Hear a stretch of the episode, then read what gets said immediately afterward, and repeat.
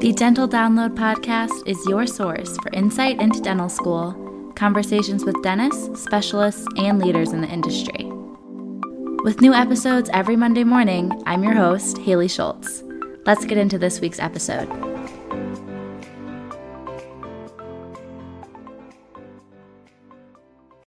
Another day is here, and you're ready for it. What to wear? Check. Breakfast, lunch, and dinner? Check. Planning for what's next and how to save for it? That's where Bank of America can help. For your financial to-dos, Bank of America has experts ready to help get you closer to your goals. Get started at one of our local financial centers or 24-7 in our mobile banking app.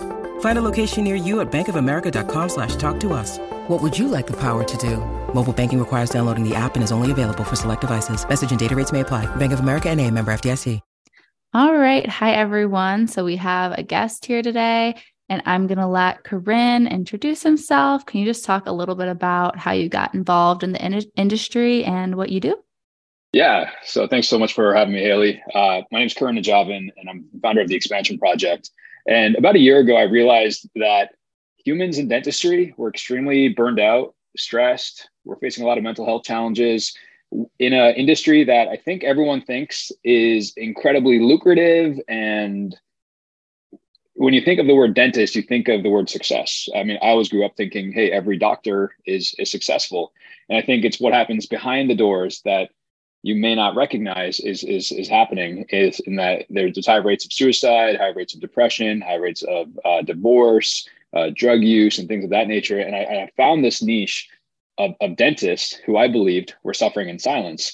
So I started as, as a non-dentist, I started speaking about mental health and dentistry. And as a non-dentist, people kind of appreciated that I wasn't a dentist that was that was telling them the, the same message. So over the last year, year and a half, I've been putting off personal growth and mindset retreats for uh, dentists, for hygienists who really want to create what I would call a, a new rich lifestyle. And, and what I mean by new rich is people who want time freedom and location freedom. They don't want to be just tied to the practice. They want to actually live out their best lives now as they're about to graduate, not necessarily when they're 65. Because when I was growing up, that was the, the picture that was painted was you grind for 40 years, be grateful for a job that pays you well, take your couple of weeks vacation a year, get married, have the white picket fence, do all the things that on paper make you feel successful, and then and then you get to enjoy life at 65, and then you can go to Paris and Egypt and all these places that are on your bucket list. And I just found that most of uh, most humans would rather do that now, not not wait till they're 65. So now I'm a I'm a life coach for dentists, and I do these retreats uh, that are two and a half days long, and uh, really just help people get back in tune with with who they are. So when did you notice this issue amongst dentists? How did you come to find this problem? Yeah, so I had a I was working with a business coach at the time and he strongly encouraged me to niche and I think niching is important in business whether you're a dental practice or you're a plumber or whether you are selling cars. I think niching and knowing who you're speaking to is one of the key things in sales and business. So I took about a month last year to just study dentistry. I started reading blogs and dental podcasts and friended anybody on Facebook and LinkedIn who had the word dentist in their profile and just started realizing that, okay, well, these issues that I've experienced in my life as a non dentist are the exact same issues that a dentist is facing. Just because they have a different label of a profession doesn't mean that. That they don't have the same human problems. And I had already been doing this work since 2016, just decided to look at it with a different lens of dentistry, which was about 12 months ago. And I started going to dental events, and dentists would, would verify everything that I was saying was true for them. And I think in, in business and in life, the moment someone verifies or validates an idea that you have, the moment that that's really the moment you start believing in yourself. So I felt like such an imposter going to a dentistry event as a non-dentist saying, I help dentists, which was true, but it wasn't true because I didn't have any clientele at the time. But the moment dentists started verifying that they were having challenges at home or challenges in their practice or challenges with staff, then I got my first client, then I got my second client, then my dozenth client, and then the business kind of just took off from there. That makes a lot of sense. So I would love to just kind of go through some common issues that you see dentists running into and any advice that you have. So I feel like there's so many different reasons a dentist could have poor mental health. They could be overworked, they could be unstimulated and dissatisfied, like it could be something with their team like you were saying, so many different factors. But for the dentist that's just truly overworking themselves, they never take vacation, they're there constantly with patients and they stay really late. What advice would you have for that person? Yeah, I guess the first question to ask yourself, maybe this is a question for you, Haley, it's like, would you rather go to a dentist that takes vacation or would you rather go to a dentist who never takes vacation? Yeah, probably someone that takes some time to recoup so they're not exhausted. of course. So I think there's this badge of honor in dentistry that the harder you work, the longer hours you have, the more operations that you've done, the more procedures, the more butts in the seats. It's this overwork mentality. It's like this badge of honor. It's almost like someone feeling like, well, I've got to pay my dues and then I'll be successful. Well, what if what if in the process of you paying your dues, your your health starts to deteriorate, your relationships although you're working all the time and you say you're doing it for the family, your family hasn't seen you in six weeks. What if all this money you're making for vacation? What if you feel so guilty turning off on vacation that you would never actually go on vacation? So I think there's a lot of things that lead to this overwork mentality. And as an associate, you're kind of measured on your production, right? If you're coming in, if you're not producing a certain amount, well, you have a contract. And that contract typically stipulates that you have to have X amount of production per day. And you also get an uptake. You, you get bonuses based on that that production value. So as a new grad oftentimes i hear that you kind of get thrown in the deep end. It's like you do all this practice in school and then when you're with a real life patient uh, it's kind of like the training you just kind of forget it kind of like a deer in the headlights. You're like oh shit i'm kind of in the, the real world now and many of the procedures that you're challenged to do as an associate when you're finally out of school you had very little time actually practicing those procedures and you don't want to seem incompetent to the patient, nor do you want to seem incompetent to the dentist who's hired you, who owns the practice. So you just, you kind of get in your own way. And then it just leads to more overwork. Overwork leads to overwhelm. Overwhelm leads to stress. And the moment stress comes into the picture, all of a sudden it just becomes this means to an end where all you think about is the one bad patient that you had. You could have had 20 amazing patients throughout that day, and one thing didn't go according to plan and that's all you think about. And then that stress carries with you for weeks or months and all of a sudden it's been a decade and you still remember sally from your first ever procedure. You're like oh crap i still messed up that thing 10 years ago. Like most of my clients they'll never talk about their good google reviews they'll talk about their bad ones yeah that's so true and i mean even already in school i have that same issue where i get bogged down about like the few things that go wrong so as someone that is starting to practice and is just starting to learn and try to work on their skills, how have you found people can create that balance from putting in time and energy to their craft and to getting better at dentistry, but also making time for other things? Yeah, I think going to CE courses will will never go out of style. Like always be learning, always be investing in yourself. Keep that continuing education going, but also realize that like you might be a dentist, but you're so much more than a dentist, right? A dentist is just a label. It's just what you do between the hours of 9 a.m. and potentially 5 p.m. But that is it. Like the moment you have a life outside of dentistry is the moment you become a full holistic human who is interested in hobbies and passions and things outside of work. You wouldn't believe the amount of dentists that I work with now who've been practicing for 10, 15, 20 years, who in our in our in our conversations have told me they have forgotten how to dream. They don't know how to dream anymore. They go in, they do their procedures, and they go home, and they do it all over again, and then they go home, and they're just in this monotonous cycle of never breaking their routine or never breaking this pattern of work. So I think one of the one of the ways to break that is actually have a life outside of work and not feel guilty for having a life outside of your work. I mean, you guys grind for years in school, long nights, so many exams, you know, just to make it as, as a dentist. And then you're chasing this thing that's like, I can't wait to graduate. It's like, that's the one thing everyone's chasing. And then you graduate and then you start working as an associate and they're like, okay, well, next milestone check. Well, then the next milestone is like, I can't wait to own my practice. And that brings in another load of stressors because now you're also a business owner and you're human resources and you're kind of a therapist to everyone at work and you're paying all the bills and payroll. So I think having a life outside of work is is very healthy and do not let your career define you as a human or your self-worth. Yeah, I say that so much to the different listeners that I have that I'm not trying to be discouraging and say that there's always going to be hard things in the next steps, but it's true. So starting to build those good habits and work on setting boundaries and find things that you can do to relieve stress and keep up relationships with your loved ones, even in undergrad when you're trying to get into dental school and then throughout dental school. Like those habits are so essential because, as you were saying, you can always be looking forward to what's next, what's next, what's next. And then you're never really happy at any point because there's always something else to be working towards. Yeah, it's like a concept called arrival syndrome. Like you'll think like I'll be happy when I when I graduate, and then you graduate and you realize you're maybe still not as happy as you had thought. And then you're thinking, well, I'll be happy when I get my first contract and I'm making over six figures. Okay, well then you get that. And then you get accustomed to that lifestyle, and then you're like, well, now I'll, I'm not, I'm, I'm no longer happy. Now I'll be happy when I own my practice. So then you go do that, and you realize, hey, well, I'm still not happy. And then you realize, well, I'll be happy when I get married. So then maybe you get married in a relationship that you know is no longer serving you, but you still get married because that'll make you happy and that'll fix things. And it's just this always, it's, it's always this future state. It's like we're, we're never truly satisfied with what we have today. And there's this author named Dan Sullivan. He has a concept called the gap versus the gain, right? The gap is where you are versus where you think you should be. Well, if you measure yourself in the gap, there's always going to be a gap. Whereas if you measure backwards, AKA the gain, you can say, well, here's where I am, but look at where I was, right? Look at where I was a year ago. Look at where I was three years ago. Because I bet your life has changed in the last three years. And my life has definitely changed in the last three years. And let's go back a decade. Has your life changed in the last decade? Of course it has. So imagine how amazing life might be in the next decade. So you can you can view that gap and gain mentality as something that serves you or something that hinders you. And I would rather you focus your energy, focus on look how far you've come and look at the progress you've made because without those small steps that you've taken, you wouldn't be where you are today.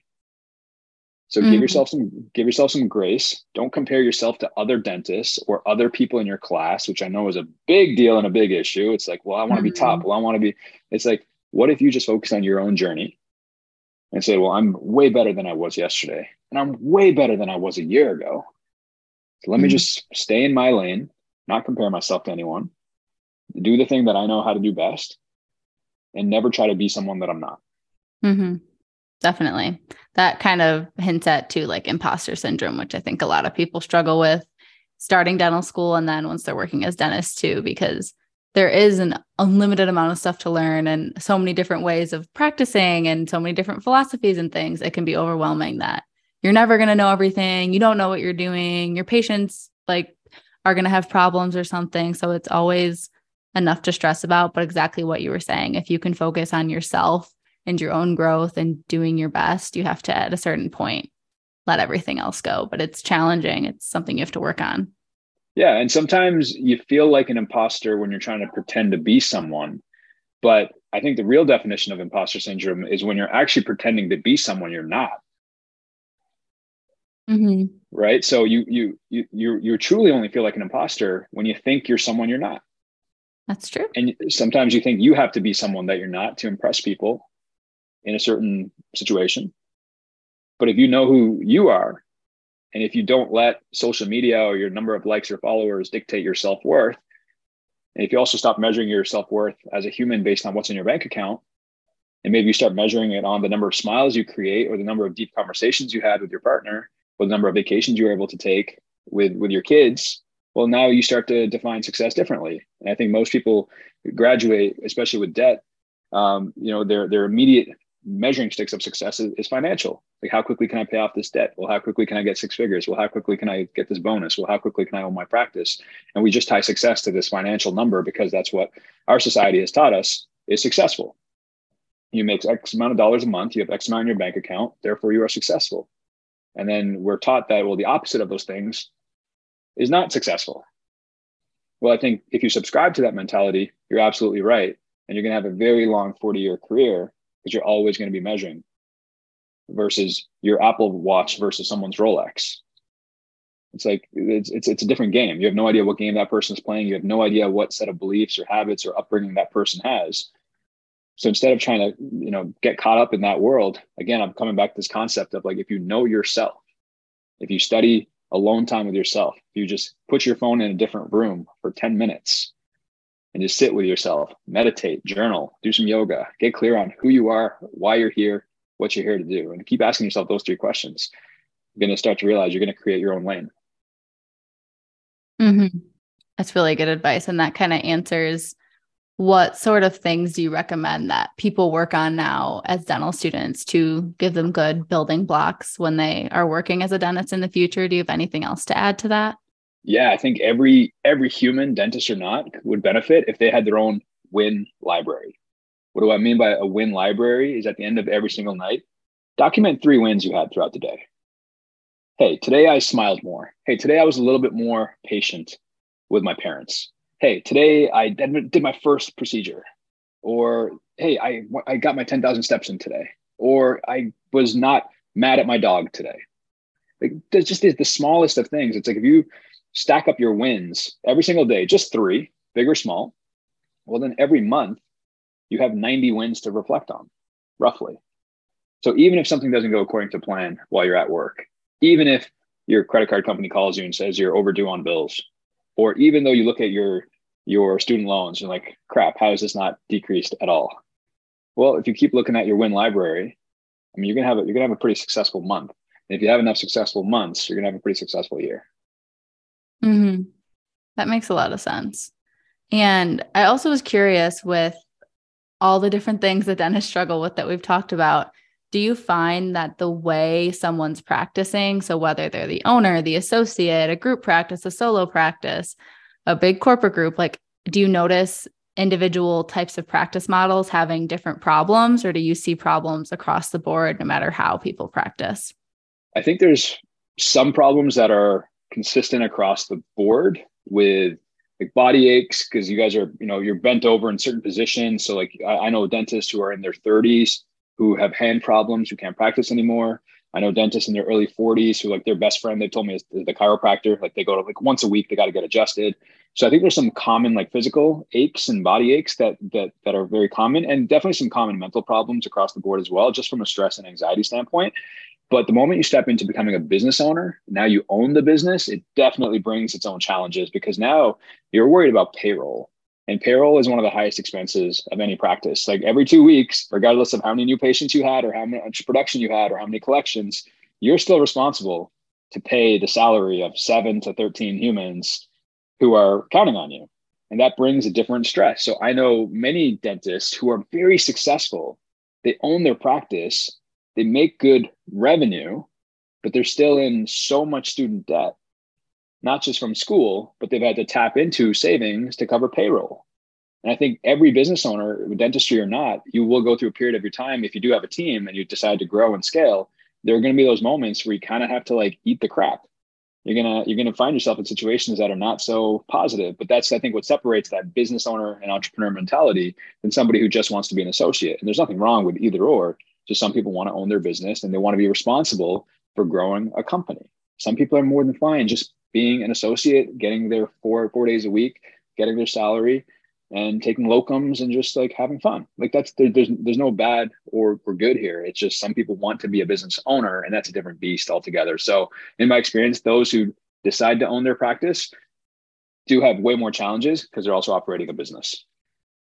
Mm-hmm. And when we I knew we were going to talk about kind of mental well-being of dentists i also started to think about the whole team in an office especially when you're the owner you are really responsible for creating a good culture there making sure it's a positive work environment do you have any advice for doctors to create that good environment in their own office yeah there's two things that i love to do with practices and they're both very simple ideas and in my experience simplicity often works and complexity often does not work. So one of the most simplistic ideas that I roll out at practices is I have the owner every single week in their one-on-one team meetings ask three simple questions to every single staff member. And it's very easy to remember. It's called stop, start, continue.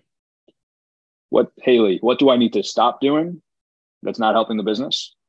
What do I need to start doing that I'm not doing that could help the business? And what should I continue doing that currently is helping the business? And all of a sudden, you you ask every single team member the stops, the starts, the continues, and you have this boatloads of real time feedback that you can implement into your practice. And it takes 20 minutes to ask every single team member the stop, start, continue. And what your front office sees versus what your hygienist sees versus what you see versus what your associate sees, you you all see different things. It might be the same practice, but you all are in different boats, in different seats of the boat. So you all see the practice differently. So you'd be surprised that the type of real and authentic feedback that comes out of this exercise because people will will as long as you give them full immunity they'll be honest with you. They'll say hey these are the things doc that you're doing that are actually causing us harm. So i think this asking your, your team to stop start continue has been a, has been a game changer for a lot of the practices i work with. And then i do something fun. We call it the the, the top dog award. So once a quarter your team votes on who in the, the team has performed the best. And not just from a productions or collection standpoint, but who's just been the best human, who's been the biggest team player, who's gone above and beyond their, their day-to-day responsibilities. And once a quarter, you all nominate a, a, a team member and then the doc announces who won. The person gets a gift card to their favorite restaurant. It's just like a really cool culture building award. And we, we call it top dog, but you can call it whatever you want. Mm-hmm. I like those ideas a lot. So you gave a lot of great advice today and really tangible things people can do and practice. Do you have any closing thoughts or like final words of wisdom you want to leave the listeners with? Yeah, I think dentistry is an incredibly rewarding profession. It can be incredibly lucrative. You can have an incredible lifestyle. Just make sure that you don't lose yourself in the process. Don't compare yourself to anybody else. Stick in your lane, know the game that you're playing. And just because somebody else decides to that practice ownership is for them doesn't mean it has to be for you. Just because someone decides to have five practices and you only have one hey that's the game that they want to play. So just get really clear on what do you want out of this profession? What do you want out of this career? And don't be afraid to uh, i guess what i'm trying to say is you don't have to explain your decisions to anyone. So never feel obligated that just because you're an associate and you're not running a business doesn't mean you're you're less than successful in, in any regard. So I guess my, my closing thoughts are just know who you are, because at the end of the day, we all have roughly 4,000 weeks to live. And it'd be a shame if your 4,000 weeks uh, weren't what you truly wanted. Mm-hmm. That is very insightful and gives people something to kind of ponder, figure out who they are and what they want in life is always good to be reflecting on, I think. So, what is the best way for people to follow you, to see your content, and reach out if they have questions or they want to take uh, your course or your retreat? Yeah, my uh, my Instagram is my expansion project. So at my expansion project, and then my website is my full name, currennajavin.com. And we do personal development retreats every couple months. We do team retreats for practices, uh, and really, I just I just like to work with humans who are who know deep down that they want more out of life, and can't pinpoint what that more is. So if that's you or if that's going to be you one day, definitely follow along. Awesome. Thank you so much. Thank you.